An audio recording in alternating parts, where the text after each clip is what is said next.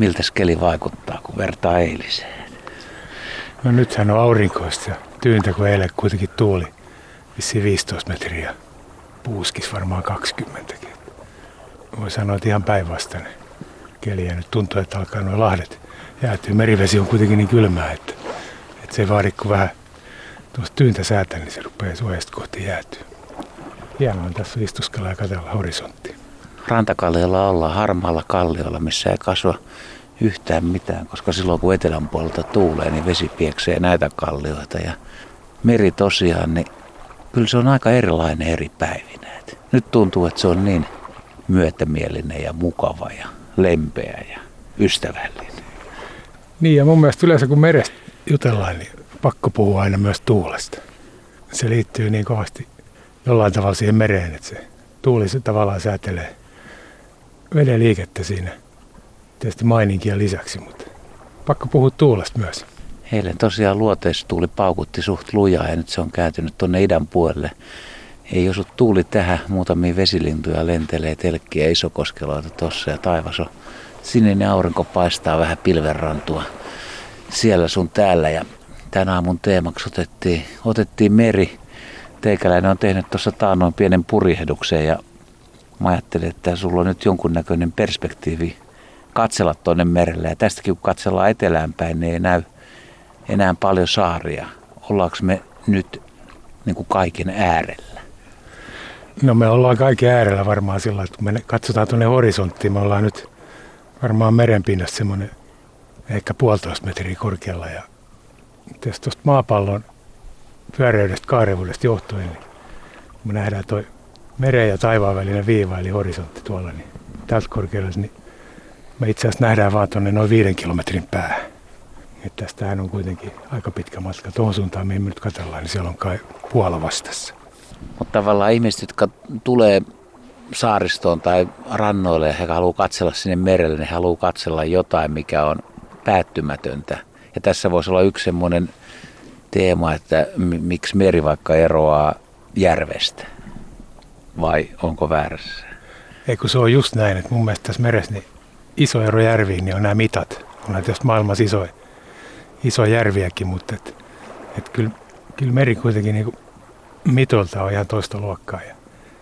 Sitten mikä siinä on kauhean kiehtovaa mun mielestä se, että kun mä laitan jalat tässä mereen, niin jossain muualla paljon kauempana, niin me ollaan niin samaa vettä. Et merethän erottaa mantereet tai tietysti voi sanoa myös, että yhdistää. Järvi ei tämmöistä niin koe. Ja sitten me voidaan katsoa tosiaan horisonttia. Se rauhoittaa mieltä, nähdään tunne niin kuin ei mihinkään. Sitten myös alaspäin. Että Suomenlahtihan on varsin matala, mutta sitten kun mennään tuonne isoille merille, niin kuin Atlantille, niin siellä on syvyyttäkin 4-5 kilometriä, joka sillä tuntuu ihan käsittämättömälle, kun sä oot veneellä siinä pinnassa. Että sinne alaspäinkin on matkaa. Ajatteleeko sitä muuten, kun on siellä veden päällä? Sä oot tehnyt sen matkan Atlantin yli niin veneessä, että kuinka syvää tosiaan voi olla alla? No ei sitä sillä lailla mieti, mutta kun siinä tulee kuitenkin sitä niin kuin navigoitua ja karttaa katsottua, niin kiinnittää huomiota, kun syvyyslukemat on 4-numeroisia. Ja sitten kun ne muuttuu 3-numeroisiksi jossain kohtaa, niin sitä alkaa tuntua silleen, että on jo matalaa.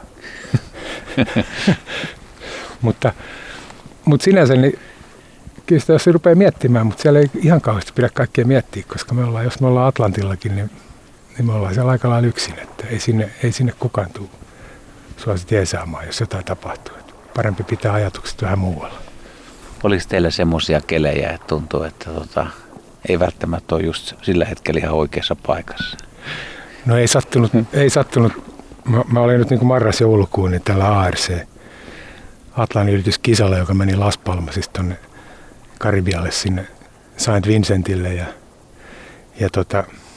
se on järjestetty siihen vuorokauden aikaan, että siellä on mahdollisimman mukavat kelit Euroopasta siirtyä sinne. Että pasatituuliahan me siellä mentiin, niin kuin voi sanoa, että aika lailla täysmyötäisiä. Ja voimakkuus oli kuitenkin semmoisia 14-18 metriä, jossa oli 20. Mutta kun se on myötäinen se tuuli, niin sillä tavalla se on niin kuin huomattavasti helpompi suunta kuin toinen suunta. Että ei ollut mitään semmoisia varsinaisia taisteluita. Mutta kyllä se kokemattomalle varmaan, niin nekin tuntuu aika isolle. No se varmasti jännää olla siellä ihan keskellä merta ja se mikä ei välttämättä tule kaikille mieleen, että sä oot purjeveneessä, niin sä oot paljon alempana kuin jossain rahtilaivassa tai tämmöisessä ruotsinlaivassa ja katsellaan sieltä ylhäältä merta, vaan ollaan kuitenkin aika kiinteästi siinä. Onko se pari metriä vaan niin kuin veden pinnasta? Joo, pari metriä me oltiin semmoisen Swan 65, me tuli 12 kaveria. Siinä voi sanoa, että se laipio on 2 metriä merenpinnasta ehkä, ja sitten jos sä seisot siinä, niin oma pituus päälle, että sä kattelet ehkä tuommoisesta vähän reilusta 3 metristä. Mutta takaa tuleva iso maininki, joka voi olla 6 metriäkin, 4-6 metriä, ja se tuntuu aina, että se kaatuu niin kuin sillä vuoren lailla siihen veneen päälle. Mutta kyllä se vene aina siis kehnahtaa kuitenkin sillä lailla, että ei mekään saatu yhtä aaltoa niin kuin sisälle, vaikka se on jonkunnäköinen riski jossain kohtaa. Sitten se on jännä se aallonmuodostus, kun siinä on se maininki, joka nyt tulee pasatituulista. Et kun me mentiin tosiaan sieltä Las Palmasista Karibialle, niin meillä oli myötätuuli. Mutta sitten kun siihen syntyy maininki ja sitten kun tuuli kääntyy, niin se mainingin päälle tulee vielä se varsinainen aalto, joka murtuu. Et se on sinänsä, niin se on erittäin mielenkiintoista. Voi hyötyä sitä venettä ja päivällä nyt vielä näki aallon, niin pystyy sitä ajelemaan hyvin. Mutta sitten yöllä, kun jos ei ole kuutamoa eikä tähtitaivasta, niin me ollaan sitten niinku täysin pimein, ettei siinä näy oikeastaan kuin kompassivalo. Tuommoisen 20-metrisen purjeveneen keulaa ei näe. Että sä vetelet sitten siellä niinku sillain vaan suunnan mukaan ihan oikeasti. No mutta tuntuuko siellä erilaiselta, jos sä tästä Utön eteläkärjestä nyt 10 kilometriä lähdet tuonne etelään merelle, niin sä oot myös siellä keskellä. Mutta saaret ja rannat on tietysti paljon lähempänä kuin valtamerellä, niin onko siinä kuitenkin eroa? No on siinä sillä ero, että tosiaan kun sulla on tietoisuus siitä, kuinka kaukana sä oot, että kun Antalti mennään semmoista 7-9, sulla on vauhti koko ajan ja sitten me ollaan siellä kuitenkin 3 viikkoa ennen kuin me ollaan ylitetty se. Että se mitä tuossa alussa puhuttiin, se horisontti, niin sehän tekee sen, että sä et näe sitä matkaa.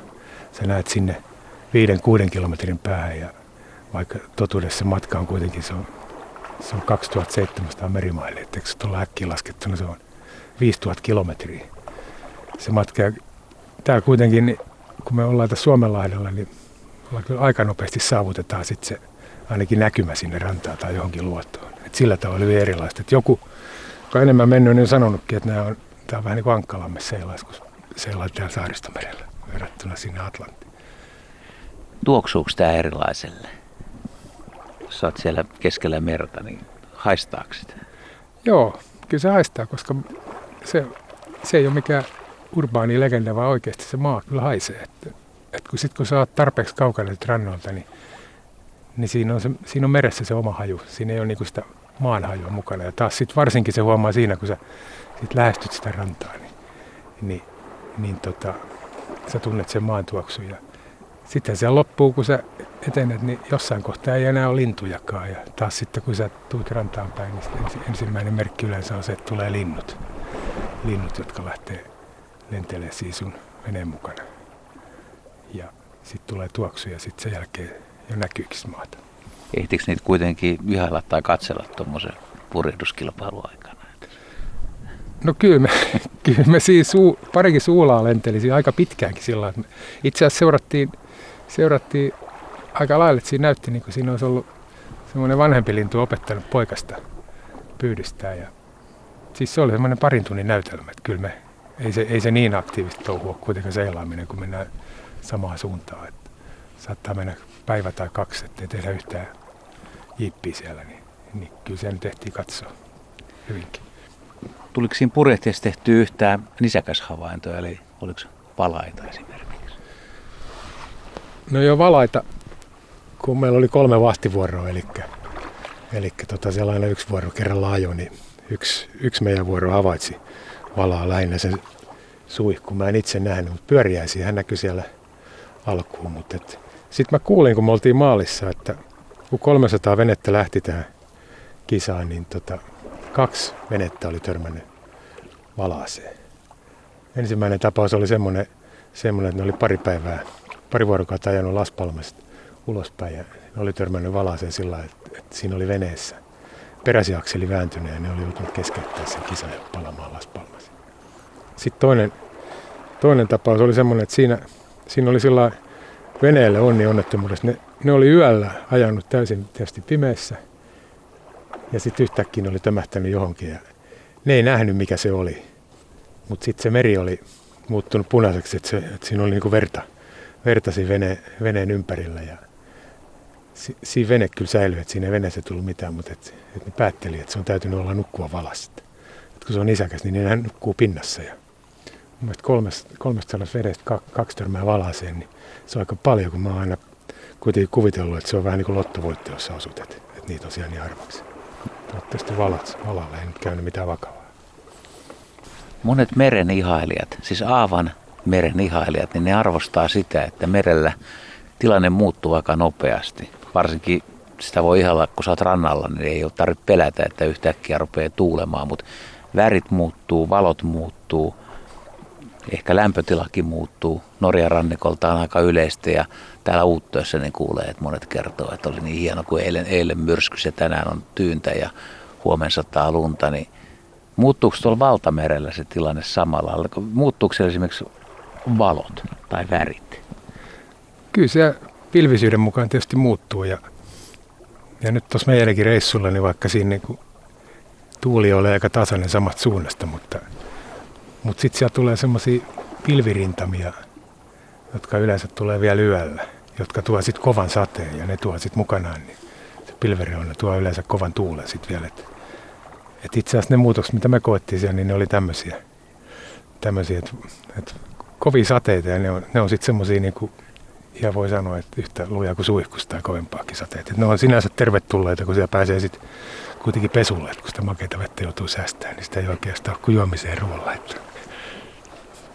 Tässä jos vähän saarta ympäri soutelee tai menee moottoriveneelle eikä lähde uloimmille luodoille, niin se ei vaadi ihmiseltä ihan kovin kummosia ominaisuuksia. Mutta se, että sä meet Atlantin yli, niin mitä sanoisit, että minkälaisia luonteenpiirteitä vaaditaan, että se matka menee sillä lailla mukavasti ja sä pärjäät siellä?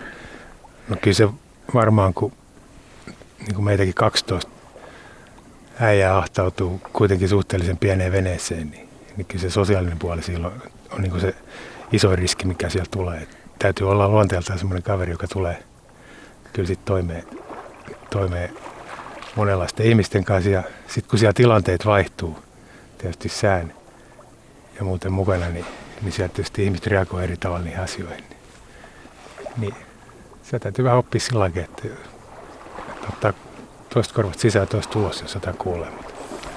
No onko kaverit ja tutut kysynyt jo, että miten toi homma onnistuisi yksin tai olisiko edes himoa tai intoa lähteä tai uskallusta? No into ja himo voisi olla, mutta ei ole kyllä uskallusta yksin lähteä.